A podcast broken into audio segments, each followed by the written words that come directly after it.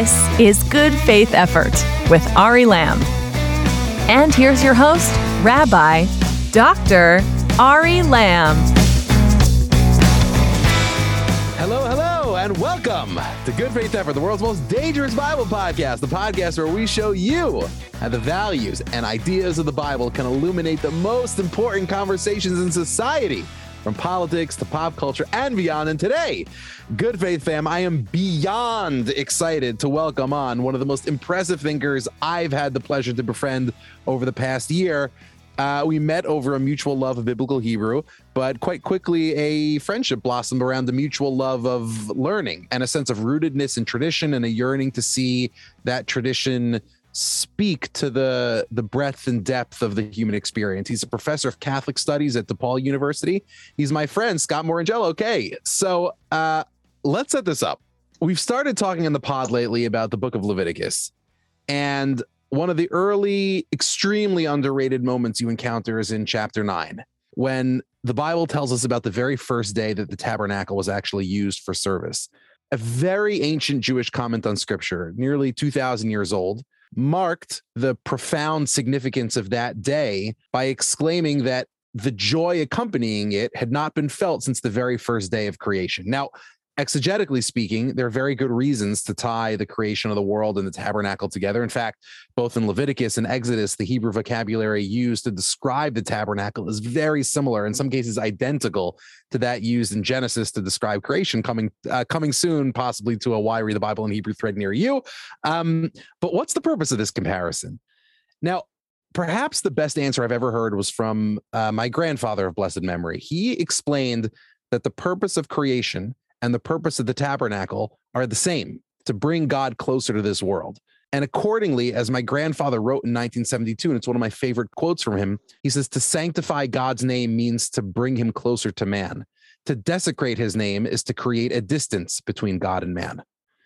And one way to phrase the ambition of modernity might be, in the words uh, of the Hebrew poet Yehuda Gordon, to be a man in the streets and a Jew at home which I object to. But while I can understand the impulse behind the sentiment, I think whether you belong as I do to the Jewish community or whether you belong to any faith that takes tradition seriously, I think that the streets actually have been worse off for this attitude. And in fact, our goal should be to bring the beauty and dignity of our respective traditions into the proverbial streets, whether those streets be literature, politics, psychology, or even pop culture. Uh, and that's a lot about what we talk of on this podcast, but how to do that what does it look like to grow up with a tradition confronting sometimes with ambivalence other times with excitement the wide world around us? And so to unpack this i brought on a dear friend who like me uh, experienced this growing up in a proud religious community in new york but who unlike me is catholic. And i'm just beyond fired up to talk this through together because I think something really exciting will emerge from it. So, without further ado, I'm so happy to welcome aboard Professor of Catholic Studies at DePaul University and my friend, the brilliant, erudite, amazing Scott Moringiello. Scott, thank you so much for being here. Thank you so much. I'm really honored uh, to be part of the conversation. When um, uh, in high school, when I walked to Regis High School from the 86th Street subway station, to 84th Street and I passed the Ramaz School every day. Little did I know that I was going to be on the most popular Jewish podcast in the world. but here I am. Exactly. Um, and actually, that's exactly where I wanted to start because you're one of my favorite Catholic academics. I love your work, I love your perspective. Um, but before we get into the issues, I, I actually want to talk about how you got here. Like, I know this is unfashionable, but but so much of scholarship is autobiographical. And since mm-hmm. uh, so much of what I want to talk about today is scholarship in action, I think it's important to kind of excavate the process by which you got here. And and you and I actually kind of grew up in similar circumstances. Young mm-hmm. kids from New York, grew up in a religious tradition. But what was your journey from where you started to here? Sure. So I uh, was born in Brooklyn, and so we moved out. So we moved to Long Island when I was a little kid, and I went to the kind of local Catholic parish school. And I did well there. And then I took a test to go to, uh, and then an interview to go to Regis High School in New York City. Uh, and that's kind of where everything kind of kind of got going for me academically. And there was a teacher there named John Connolly. I've mentioned him in other contexts before, but he kind of like was super influential to so many of us. So like the novelist Phil Klay studied with him. Uh, Colin Jost of Saturday Night Live studied with him. Jimmy Sciutto, who's on ABC News, or was he on CNN? CNN. Uh, like all the, and he was like Mr. Connolly was classmates with Tony Fauci. So like really kind of famous guy. And he, I think, more than anyone else, for so many of us, really connected what I think people today call kind of the connection between faith and reason. I don't really like that phrase quite so much, but that kind of got me on my intellectual path. So from Regis, I went to uh, Williams College, where I studied philosophy and classics. I had done Greek and Latin in high school, which is pretty unusual. And then, thanks to Williams, I was able to go to Cambridge University for two years um, on a fellowship. And then from there, I did my PhD at Notre Dame. So I think I remember kind of very clearly walking to this fellowship interview at Williams, like I was like walking, you know, like I had to get interviewed for it and stuff. And I just had this kind of, you know, hey, you have these kind of revelations, and I had this revelation like, well, what I want to really want to study is just like everything, uh, and that sounds that sounds kind of silly and the sort of thing that when you're 22 you kind of say. But I had thought about studying going. Well, I thought about going to law school. I thought about working for a venture capital firm, as one does. Um, but I wasn't. If I did a PhD, I wasn't sure if I wanted to study philosophy or classics. And then I decided, well, if I study like the history of Christian theology, I get to do both. And if I study the history of Christian theology, then I also get to study literature and history as well as philosophy and classics. Uh, and so I had this kind of like epiphany when I was going on this little walk to from one part of campus to the other. Uh, and then that kind of got me got me going. Uh, and then after two years in Cambridge, I went to Notre Dame and I was able to kind of continue the study of things. And now, you know, that's kind of what I do day to day, which is great and I, I like that perspective because it it sort of twins with with my own which is i think there's in sort of the rest of academia at least kind of in the contemporary age there's this relentless drive and pressure to specialize mm-hmm. um, but coming out of a religious tradition that kind of looked as, looks at the entire world as the canvas upon which to paint our our perspective I think there's there's almost more of a natural tendency, and there's or maybe even like a, a, sense of encouragement to be more of a generalist. Like we should actually strive to, as you said, like learn everything or study everything. So what I'm wondering is to take that a little bit further. So growing up as I did in in the Orthodox Jewish community, in a community to which I still belong and I'm extremely proud of, one of the kind of things you just encounter as you're venturing into the wide world of learning is this sense of tension's the wrong word because it doesn't have to be tense but sort of this gap between right we have our own kind of indigenous tradition as it were mm-hmm. in our case it's sort of the study of torah and then you have the entire world around you and the question is how to assimilate that into your own kind of native perspective mm-hmm. and sometimes that shakes out as tension other times it cashes out as wonder and joy mm-hmm. uh, but i'm curious from the catholic perspective right because you have your own sort of intellectual tradition uh, in an American context, much like in an American Jewish context. Like you can imagine that tradition kind of getting lost or sort of being mm-hmm. assimilated out of your consciousness. But for someone growing up in that context, like what was it like to discover or rediscover that tradition? You know, it happened in different moments. I remember, for example, just having this empowering feeling in high school when we would learn about like Dante, for example, or like I read um, I read the comedy when I was a freshman in high school, which is kind of absurd. Um, but thinking like, oh wow, like this guy's Italian, and I like remember telling my grandma I remember telling my grandma that I was reading Dante, and my grandma never read Dante. Like, you know, um, she spoke Italian, but she didn't. Uh, she spoke a dialect of Italian, but she didn't read Italian. And she had certainly never read Dante. But just like the idea that like Dante was Catholic and Dante was Italian, it was like Dante was like one of us. So that was right, like good. Right. The idea that like Dante didn't like you know, wasn't a big fan of the papacy. Like my grandma would have been like totally thrown off by that. Like, what do you mean he's not a big fan of the papacy? He's Italian, right?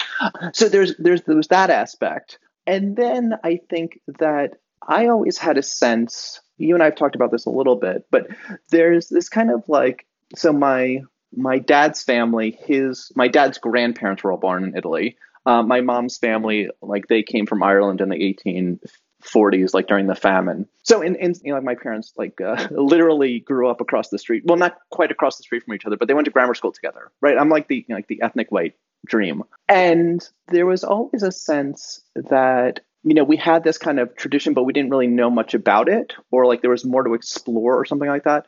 Uh, and then I, ha- I have to say, like in in lots of ways, college was in lots of ways a disappointment because I found that a lot of the stuff that I thought should be taken seriously wasn't taken seriously. And in fact, two of the professors that I studied with who took what I'll call my tradition, of course, it's not mine, but uh, in any possessive sense, but my tradition seriously were like two Jewish guys. Right. right? And so, like, uh, this Jewish philosophy professor, Samuel Fleischacker, who's now at University of Illinois Chicago, Professor Matthew Kraus, who's at University of Cincinnati now, who's actually my thesis advisor, writing a thesis on St. Augustine, and then this great uh, former president of Williams College named Francis Oakley, who was himself is himself Irish and Catholic. But I found that they, uh, so Fleischacker and, and Kraus, that I could relate to them because, like them, I took tradition seriously.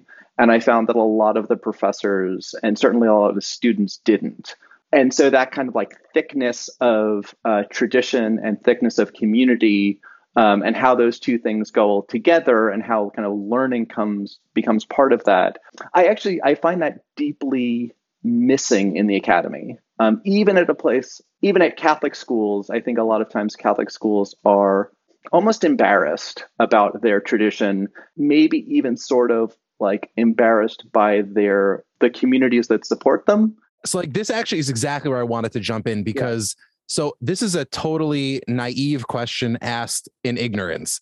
If I'm kind of coming at this from the perspective of you know sort of like a learned jewish community so here's a question i get all the time mm-hmm. given my you know my friendships and my twitter personality and all that kind of a question i get very often is like all right i know what the Jewish tradition is, right? Like there's the Talmud, there's the medieval Jewish commentaries on the Bible, there's the medieval Jewish commentaries on the Talmud, they're the codes, you know, like they're the law codes, they're the commentaries on the law codes, they're the novellas on the law codes, there there's the responsa literature, mm-hmm. all this stuff. Jewish tradition, and it's very easy to recognize it because it's written in Hebrew, mm-hmm. and you know it takes its kind of starting, its jumping off point is usually the Talmud. It's pretty easy to recognize. Mm-hmm. And there's this kind of sense like if you're not Jewish and if you're and if you live in the West, kind of broadly not not too broadly defined like not to include japan in this case which i think it sometimes does but like if you're mm-hmm. kind of like european american-ish right mm-hmm. then and you're not jewish well then like everything is your tradition right like mm-hmm. you have everything belongs to you right it's so it must be so wonderful to have to not have to have that anxiety about like what doesn't doesn't belong to me so the question I get so, and I know that's not true, but mm-hmm. the question I get so often is like, what is, what does it mean to kind of take the Catholic tradition seriously, for example? And I, and I think people listening to this podcast, whether you're Catholic yourself or whether mm-hmm. you're Orthodox Jewish or whether you're something mm-hmm. else, I think would benefit from hearing that. Like when you say take my tradition seriously, what's in the tradition? Like what do you see as sort of the the essentials of it? How does it shake out for you? Yeah, so I'd say that there are a few different levels. So kind of fundamentally, let's say, kind of writing an essay on this a little bit uh, right now, what it means to take, let's say, the Christian tradition seriously from the get go is to say something like this dude, Jesus of Nazareth, died, rose from the dead, and in his dying and rising from the dead, he caused his followers to rethink what they knew about God previously. And importantly and essentially, what they knew about God previously has to include the law and the writing of the prophets, right? So there has to be a deep connection between Christians and Jews, number one. And of course, differences, right? But the, the Jewish tradition or Jews can't be ignored, right? Number one. Number two, I think that the Christian tradition has to include the encounter between Christian thought, let's say that this like New Testament writing, etc., and what we today, for better or for worse, probably for worse, think about as quote unquote Greek philosophy and quote unquote Roman law.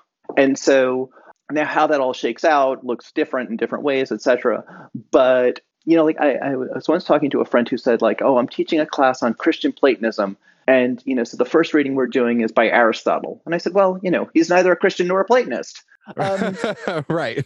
and so, so I think number one is like the focus on Jesus and understanding Jesus in light of the law and the prophets and the writings. Number two, understanding how understanding the law and the prophets and the writings in Jesus um, kind of goes through the crucible of quote unquote Greek thought and quote unquote Roman law. And I, I say Greek thought and Roman law kind of on purpose.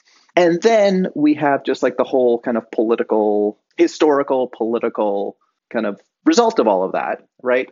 But, and I think this is important, you know, the more I talk about like the Catholic intellectual tradition or like teaching in the, in the Department of Catholic Studies, more I become aware that it's not just like this monolith. Um, I teach a class at DePaul on like immigrant Catholicism in Chicago every now and again.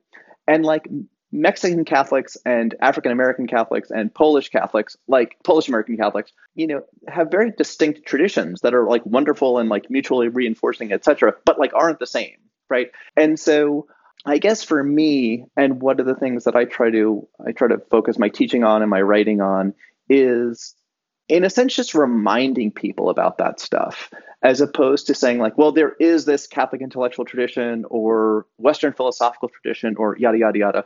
One of the things that i think is really important is just kind of free us from the tyranny of the present. And i think that we don't do that enough. And i think that too often you know we have kind of you know this thinker stands for the tradition or like this pope or this like you know it would be as absurd to say that Flannery O'Connor, a writer whom I love, represents the Catholic intellectual tradition as it would be to say that Philip Roth represents like the Jewish tradition, right? I mean, they're they're parts of it, right? But that's not. And and I and I think for me, and again, this kind of goes back to high school. And one of the things I kind of saw lacking in college is that in, in important ways, thoughts have histories, and the more we and this, I think one of the conversation you were having with Zohar um, whatever a few months ago. Thoughts have histories, and it's our job as teachers and scholars and really just human beings to pay attention to those histories. First of all, I love the idea of Aristotle as an example of Christian Platonism. Aristotle, famously not Plato. Um, right. But, but, I actually want to start there. I, I, want to get to the point you just raised about the conversation with Zohar, uh, and I want to specifically talk about things like canon.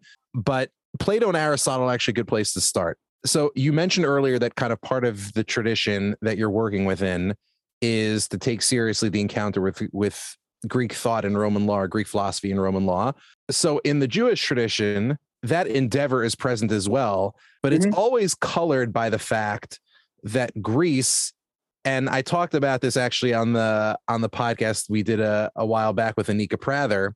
Mm-hmm. mm-hmm. Greece is sort of like an infamous antagonist in Jewish history. Oh, of course. Yeah, yeah, absolutely. And so and so Greek knowledge sometimes, not always, but sometimes in sort of the Greek and the, the Jewish intellectual tradition is a a stand-in or a proxy for bad knowledge or for knowledge that can be used for evil ends or for mm-hmm, if not for mm-hmm. evil ends then just for wrong ends. And so reading Plato and Aristotle is always kind of colored with that and that's always in the back of your mind. So now you have luminaries of the Jewish tradition who had incredibly deep admiration for Plato mm-hmm. and Aristotle, like as people. Like Maimonides sure. is a great example. Maimonides sure. thought yeah, Aristotle yeah, was was a very important human being, uh, mm-hmm. uh, and Plato as well. But it's always kind of with that in the back of your mind. So when the Catholic tradition engages the pre-Christian greats of the mm-hmm. of the Greek tradition or the Roman tradition, although probably a little bit less. Just there's just like a little bit less of a time. There's you know less of a sure. time gap mm-hmm. there. Is there a sense of like tension, or is it more sort of just intellectual curiosity? Like when you're reading Aristotle, or or, or if you're reading Plato's accounts of Socrates, or or, or certainly any of the pre-Socratics, how are sure. you approaching this, and what's the mindset? Yeah, I mean, I think that a couple things. First, I think I'm increasingly hesitant to talk about quote unquote Greek thought or quote unquote Plato or Aristotle or number one because just the the rich differences between them and among them, right? Second, and because of that, I'm really hesitant and increasingly so to well let me put it this way. I think there's a kind of standard narrative that says something like oh thomas aquinas baptized aristotle and st augustine baptized plato.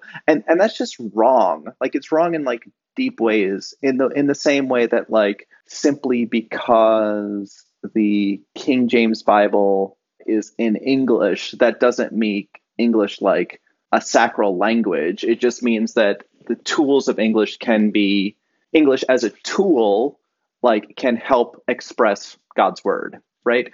And so I think that for both in the cases of Plato and Aristotle, you know, they have insights that Christians can mine, but like the idea, it's important to remember that like the idea of the incarnation would make no sense at all to either of them, right? And so, like, kind of very basic aspects of Christianity, like Plato and Aristotle would have just thought was crazy, right? And uh, what my guy Irenaeus has a great line about Plato that says, "Well, the best you can say for him is that he's marginally more religious than Marcion." It's, like, it's like damning Plato with faint praise. For those um, listening at home, Marcion is kind of like the Jafar of the Orthodox Christian yes, tradition, right? Yeah, so yeah, like, exactly, exactly. Yeah, yeah, exactly. And so, and I, I think I, am glad you mentioned Anika. I don't, I don't know her personally, but um, I, am a big fan of the stuff that she's up to, and you know, I, I think that, and this is something you and I have talked about slightly in different contexts, but on the one hand, I think all of us should be proud of our traditions, like proud of what they've accomplished, proud of what they can do. And that pride should allow for selectively using what's outside what's quote unquote outside of our tradition to better explain or appreciate our tradition right but that pride should also help us guard against feeling as though our tradition is like lacking like well if we don't do x y or z then you know somebody's better than we are. And I think that that's a really dangerous thing. And I think that uh, especially when you're talking about like, you know, the history of Jewish thought or the history of Christian thought in whichever its forms, you know, or the history of Muslim thought or whatever, um, like there are so many resources there already that the idea that like you need some kind of necessary supplement strikes me as frankly impious. But to, to put it in a scholarly key, um, just like bad scholarship. So I so that's another point I wanted to come to, mm-hmm. which is I like to think, and, and, and the Jewish tradition kind of furnishes a lot of resources for doing this. I like to think in terms of the unique contributions that various traditions, with their unique, self contained, and internally coherent histories and traditions, can make to the betterment and improvement of wider society. If I'm thinking like, what are the sort of signature mm-hmm. Jewish contributions that perhaps others could have reasoned their way towards, but that Jews mm-hmm. were kind of the Jewish people were kind of uniquely well positioned to offer.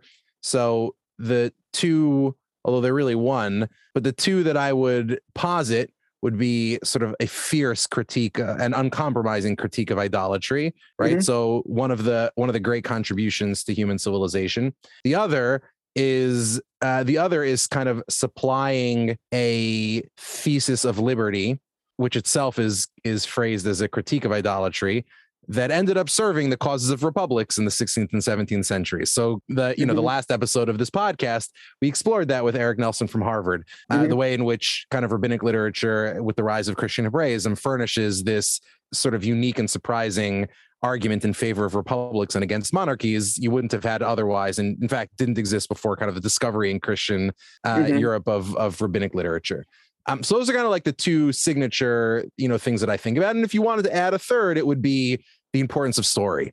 Uh, mm-hmm. It's such a narrative tradition.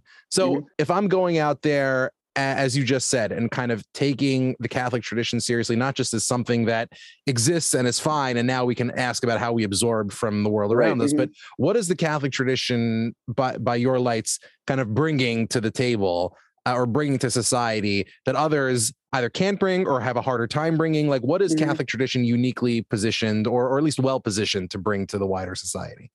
Yeah, I think that the Catholic tradition, kind of from the get go, from like Matthew twenty five, has a universalist impulse that isn't based on race or language in a way that certainly there there are aspects of you know uh, in Genesis we see this with Abraham, but you know that the Christian people are able to are aren't tied to a particular language, right? So you know there's no Greek does not have the same or or Syriac or Latin don't have the same power in Christianity that Hebrew does in Judaism, right? Or uh, Arabic has in Islam, right? So that's and and I like how you put kind of two sides of the same coin. So on the one hand, there's this kind of universalizing aspect that it's it's not just one people. It's it's the lumen gentium, like the, the to all the peoples, and then as a result of that, there's a constant search for synthesis,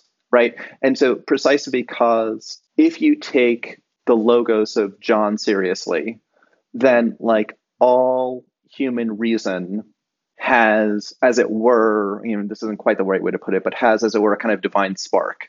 And so there is, you know, Terence famously, Terence, uh, the Roman author, famously said, like, I'm a human being, nothing human is alien to me.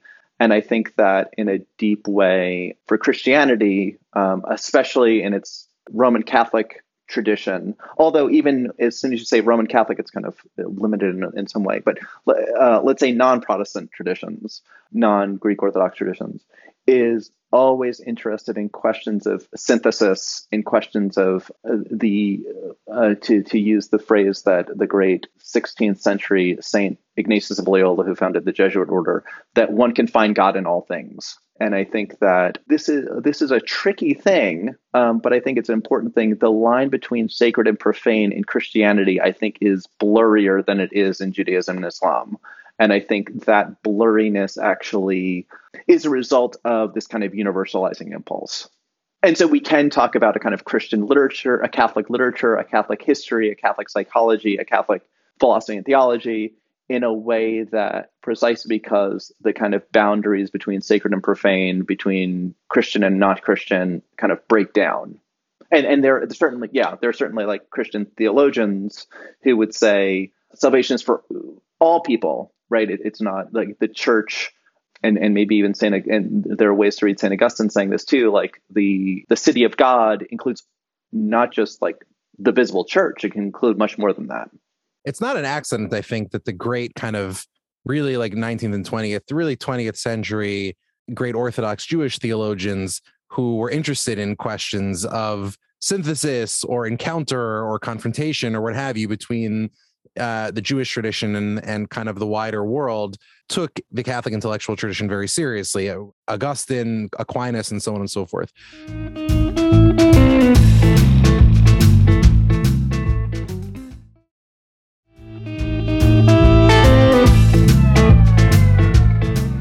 So, as we're talking about this, one of the concepts that sort of hovers in the background is the question of canon.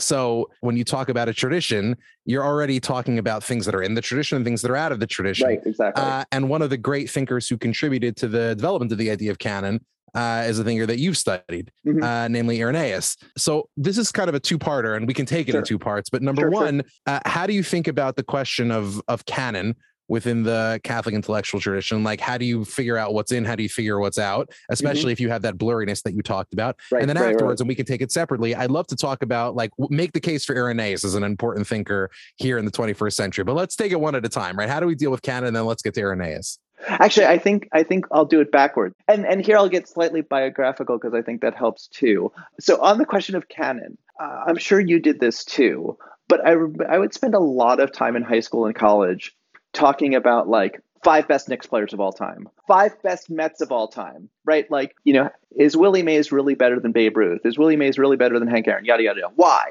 Right? Like, what, what's the what's the rule? What's the criterion on which we base this stuff? You know, like best Matador Records albums, best Beatles albums. Why? Why? Why? Right?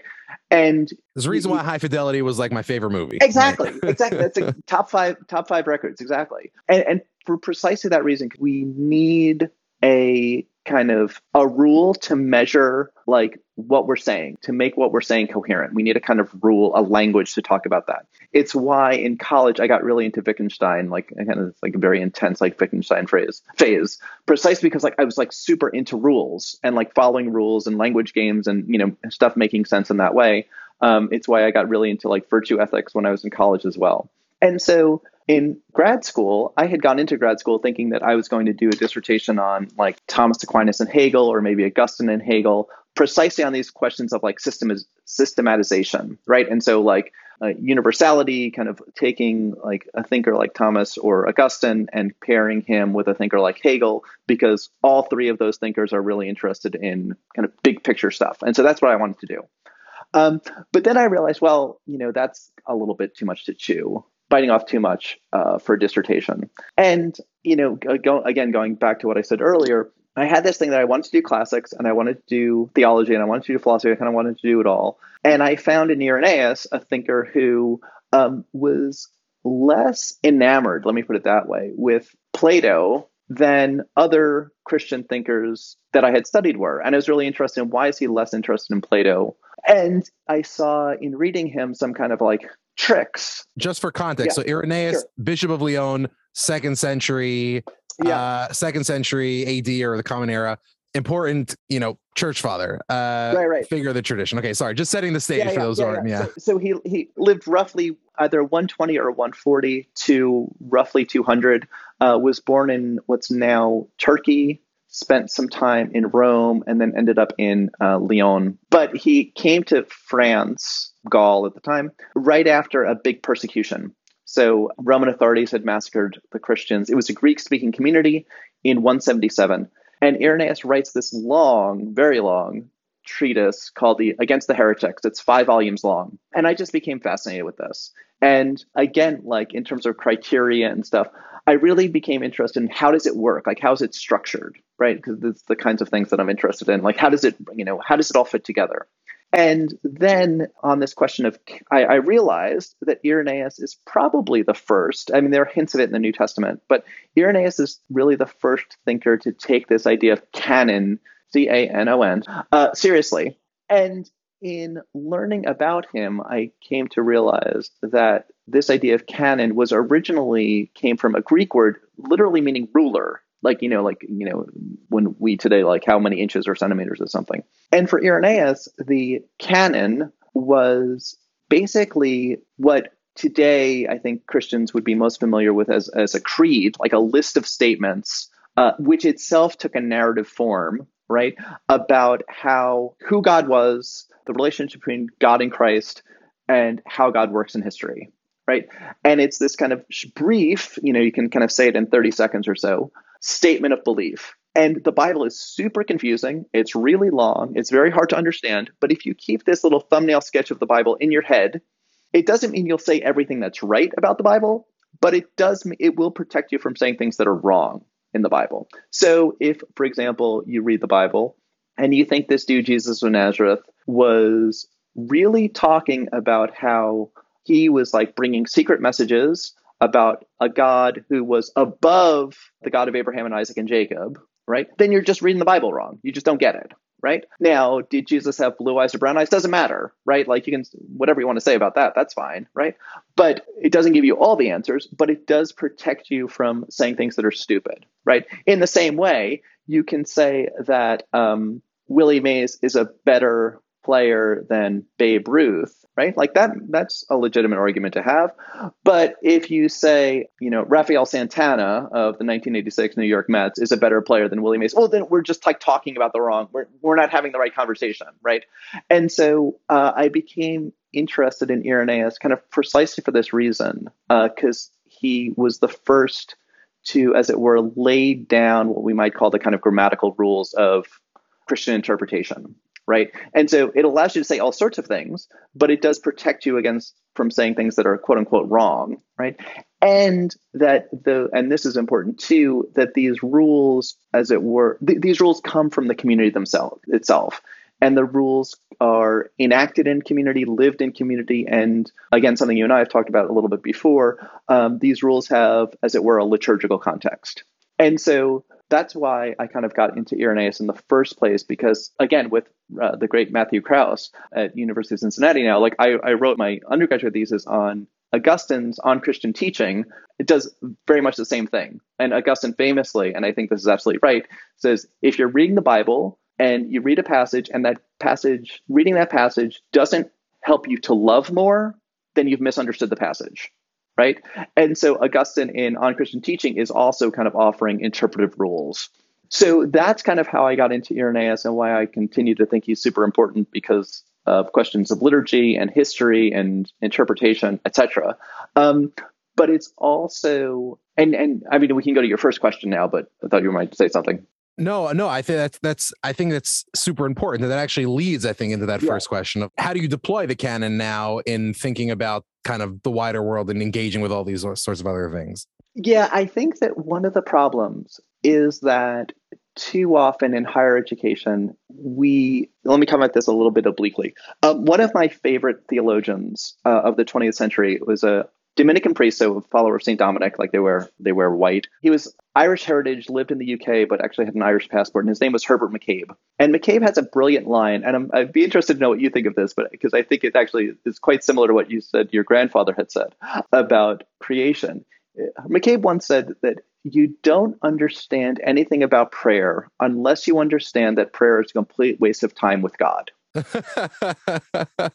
I think that, which is to say, like prayer doesn't like it isn't about getting you somewhere. It's not about like you know. it's not an Prayer- ATM machine, right? Like you put in your AT card. Right? Exactly, exactly. You know, prayer isn't about you informing God. Prayer is about God forming you, right? And I think that you can actually apply the same kinds of principles to like liberal arts education in general, and especially like the quote unquote Catholic intellectual tradition, but also I would say in, in a slightly different form in the Jewish intellectual tradition, the Muslim intellectual tradition. You know, if this is just like a couple classes you have to take in your four years as an undergrad, or maybe there's some like weirdo professor at your secular school who like, you know, teaches a few folks, right? Then you really like don't get it, right? And because you're you don't see your education as being integrative, right? And you don't see your education as being small c Catholic, which is to say universal, which is to say, you know, we have very, very few universities in the United States these days, which is to say, we have very few places that talk about a unity of knowledge and how that knowledge might relate to God, might relate to ethics, might relate to the broader community, et cetera. I mean, we have all sorts of concerns about ethics, but they're always situational and they have very little to do with like how people actually live. Um, like that, the you know, you had that brilliant thing on Twitter a few weeks ago. Like, how often do we have professors talking about like how great their kids are? Like, very rarely, right? Like, like your most moral decisions are like who you're going to marry, like how you're going to raise your children, and we don't talk about that at all in college, right? And in fact, the I don't like the word religion, but the faith traditions of which we're a part, like have a lot to say about that, and it's really good stuff. And for all sorts of reasons, uh, I don't begrudge people this, but people see their kind of college educations as like stepping stones, and they don't see their college educations as what they really should be, which is like wasting time with your friends and learning in a community that will make you more virtuous.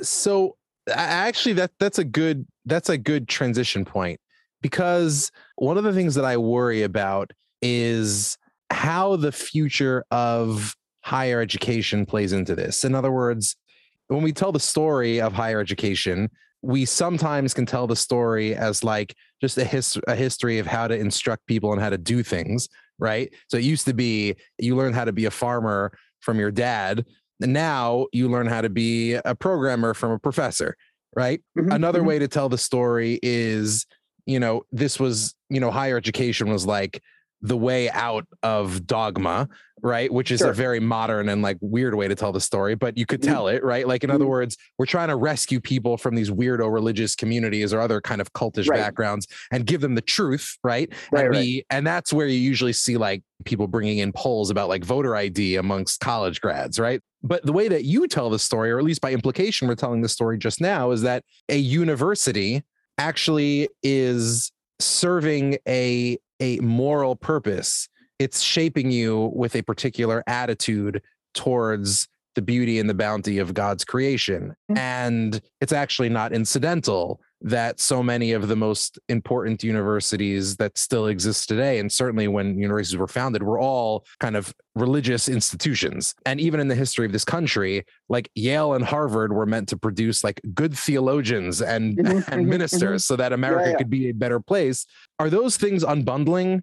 And if not, if they are unbundling, how do we replace this? And and is there a way to maybe not unbundle them? I was like, is there a way to to salvage or maybe improve this model for the future? Like, what's the future of endowing young people with that kind of religious small r religious like Mhm. orientation towards the wider world? Yeah, I think that it's worth noting how how quick this has all happened. And I think that it's I, I know a little bit about this. Um, it's it's worth using kind of religion departments at universities as a microcosm for so much of what's happened, right? So John Rawls, the famous uh, political philosopher, was an undergraduate at Princeton, and he actually wrote his undergraduate thesis Eric Gregory, the professor at Princeton, uh, with whom I'm friends, like I spent, as, as you did, I spent some time in Princeton because my wife did her PhD there. Uh, Rawls like did a, an undergraduate thesis on like a theodicy question. And until very recently, you could study without too much difficulty, like real Christian theology and also real Jewish theology at Princeton, right? Like there there was like a real curriculum there that people could like my at Williams where I went, you know, it wouldn't be unusual for there to be like a, a guy who was a chaplain, but also have a PhD and like, uh, you know, teach Christian theology. You know, um, probably the person was Protestant, but like knew Aquinas and Augustine and, and also knew Maimonides and, and Buber and etc. You know, and Barth and stuff, right? But then for good, good, good reasons, like in the 60s and, you know, with the Vietnam War and stuff, people realized that they needed to study Asia more and like quote unquote world religions, a term I don't like, you know, became important, right? So that's good, right? But what happened was the the guy who did Christianity retired, and then the folks who who replaced him uh, weren't just didn't have the knowledge, like didn't know that stuff, and so they were focused for understandable reasons on kind of publishing and like uh, new scholarship, yada, yada, yada. And so all of a sudden, you didn't have anyone in the universities themselves. And the, the, same can be said of philosophy departments, the same can be said of English departments and history departments. It's hard to live out a tradition if you don't have anyone on the faculty who knows about the tradition, right? And I think in so many places, really good schools, right? Like Williams is a really good school, like Yale and, and Princeton and Harvard, like these are really good places, but they don't have anybody who just knows the stuff. And then the board of trustees like, and the people who run the school like don't know the stuff either. And so it's really hard to have a community of learning focused on the pursuit of capital T truth and realizing the great contribution to understanding capital T truth that different faith traditions have given us. Well, it's hard to do that if you don't know what if you don't have anybody on the faculty studying and teaching that stuff, right? And that's that's just the case now. So where I mean your your question is important. Well, where does it go from here? I could actually see a few different things happening. First, I think the, the sorts of things like the our, our favorite Catherine Institute, uh, the Catherine Project, excuse me, the Catherine Project. It's just really, really important work, just like getting people together and like having them learn stuff and over friendship, etc. Uh, you know, there's like the Lumen Christi Institute, uh, the uh, next to the University of Chicago that does similar things. So that's number one. Just kind of small, uh, the Paideia Institute, which is into kind of keeping Greek and Latin learning alive for people right? So that's one way. Second, I do think, and this is going to sound completely counterintuitive, but maybe comforting in some ways, I think that some of the schools that are so wealthy, like just so, so wealthy, there will come a point where they just have to be free going forward, right? Like they can't like Harvard University could be free right now, um, and so many others could are pretty close to that. And uh, so much of my high school experience, so Regis is weird because it's the only free private school in America. But so much of it was amazing precisely because we all of us just recognize it as gift.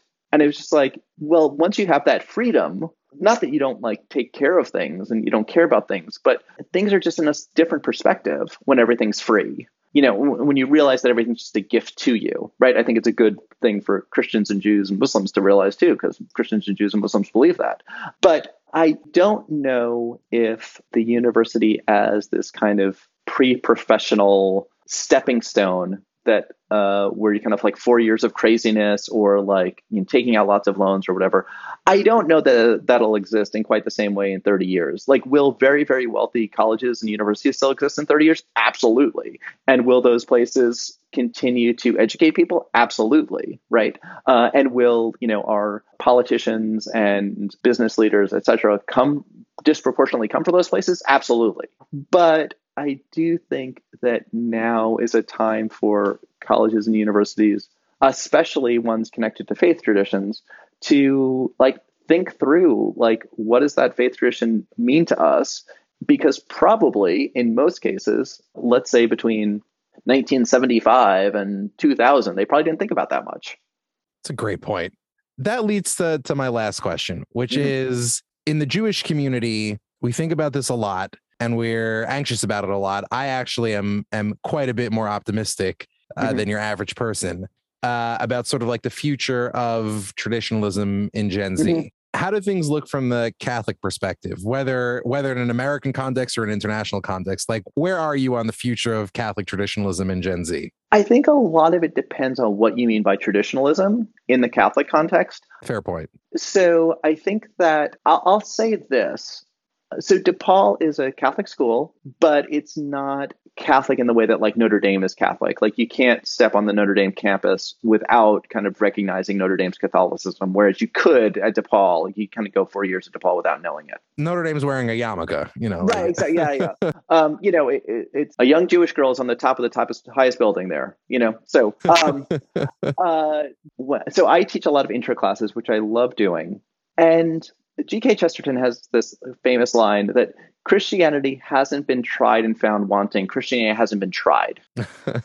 and I think that when I teach the kind of quote unquote basics of Catholicism to undergraduates, more often than not, they're like, I never knew that. Right. And and these are students who, you know, are have, you know, Polish American backgrounds, Mexican American backgrounds, Irish American backgrounds, etc., who are kind of like in some ways grew up in the the faith. But in terms of traditionalism, I would say that you know from a Christian perspective, like Jesus and the law and the prophets and the writings, like it's a pretty good story, right? And the more students know about it, the more they find it appealing, right?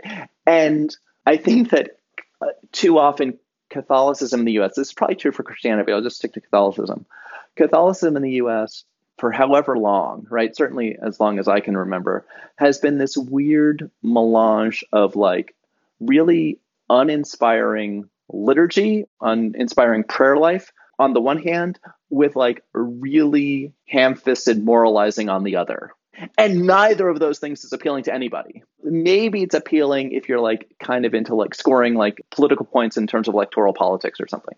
But for the vast majority of people, it's incredibly unappealing. And so my students find it fascinating. Quick story on this, right? So uh, in in my introduction to Catholicism class, I read Vincent de Paul, of all people, right? So, and he kind of some some of the instructions he has for his community, and and the the students are kind of amazed by the fact that like you know they pray a lot. And I said, well, you know, like first thing in the morning, you pray. Just before you go to bed, you pray. You go to mass. You like say the divine office, yada yada. And I said, like, you know, it's probably you know, four or five hours where they're praying, and they're just like look at me gobsmacked. And then my little trick is to say is to have one of them take you know his or her iPhone out of and say, okay, you know, Jill, like check your phone. You know, go on the go on the uh, and and how much time have you spent on your phone today? Yeah, and this is like let's say an eleven o'clock class, and she said five hours. I was like, what time did you get up? Right. and she's like, well, you know, I was up late last night and blah blah blah. And it's like, what did you do on your phone for five hours? It's like, well, you know, it's like you were on Instagram, weren't you? And like TikTok, blah blah. Um, and it's like, well, Vincent de Paul spends four hours worshiping and giving thanks to the love that is the reason why there is something rather than nothing. And he does that so that he can go out and love more. You spend four or five or six hours on your phone worshiping Instagram. Right. who's the cra- who's the crazy one? And I think that the kind of importance of prayer, they really get prayer then. You know, and again, this idea of like wasting time with God.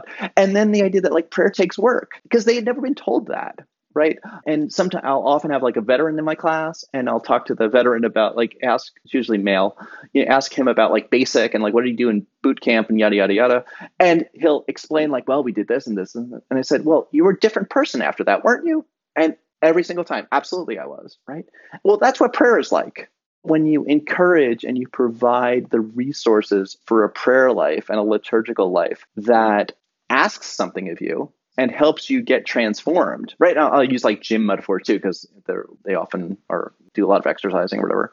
And like, yeah, you go to the gym the, the bar doesn't change, the weights don't change, but you change, right? When you pray, God doesn't change, but God changes you, right? And so without getting into the the various internice quite literally internecine battles of like traditionalism in in uh, Catholic circles, I will say that I'm I'm certain, and I think I share your optimism in this regard. The more we present to our students the richness and and really the demands of a rich liturgical life and also how that rich liturgical life feeds into a life of the mind and the life of the mind feeds into a rich liturgical life and that these things go together right? Like that's what universities should be doing. And i think that you know in a quote unquote secular university i don't like that word either but i think secular universities aren't really being universities unless they provide their students the opportunity to explore these kinds of questions. And i think increasingly they don't but I think that the ones who will flourish going forward absolutely will. This was exactly the kind of absolute fire that I wanted from you to end this off. That was incredible. Amen. Good, good, good. Scott, that was awesome. Thank you uh, so much for coming on Good Faith Effort. Thank you so much for having me. It's, as I said, it's a real honor to be here.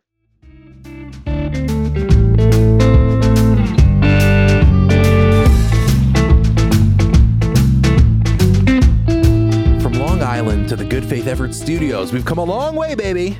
But when all is said and done, this is exactly the kind of conversation I think it's ideal for each of us to be having. I mean, Scott and I come from different religious traditions, each with their respective dignity, coherence, and beauty. And while it's important to ask, what can we each learn from the wider world of wisdom around us? It's just as, if not even more important, to challenge ourselves to ask, how can we take the wisdom of our traditions and communities and bring it out to the wider world around us? Anyway, thank you so much for listening. And if you enjoyed the pod, then please be awesome. Head into Apple Podcasts, iTunes, Spotify, anywhere you get your podcasts, and give us a rating five stars only because it really helps people find the show. Anyway, this is Ari Lamb making a good faith effort. I'll see you next time. Good Faith Effort was created and written by Ari Lamb. If you enjoyed the show, please rate and review us on Apple Podcasts or your podcast app of choice because it really helps others find the show. Our executive producer is Josh Cross. The show is produced and edited by Galad Brownstein. This is a Soul Shop podcast presented by B'nai Zion. Follow us on Twitter at GFaithEffort follow Ari at Ari Lamb, and sign up for our email list at soulshopstudios.com slash goodfaitheffort. For more information about Soul Shop, follow Soul Shop on Twitter at Soul Shop Studios and on Instagram at Soul Shop underscore studios. And check out soulshopstudios.com.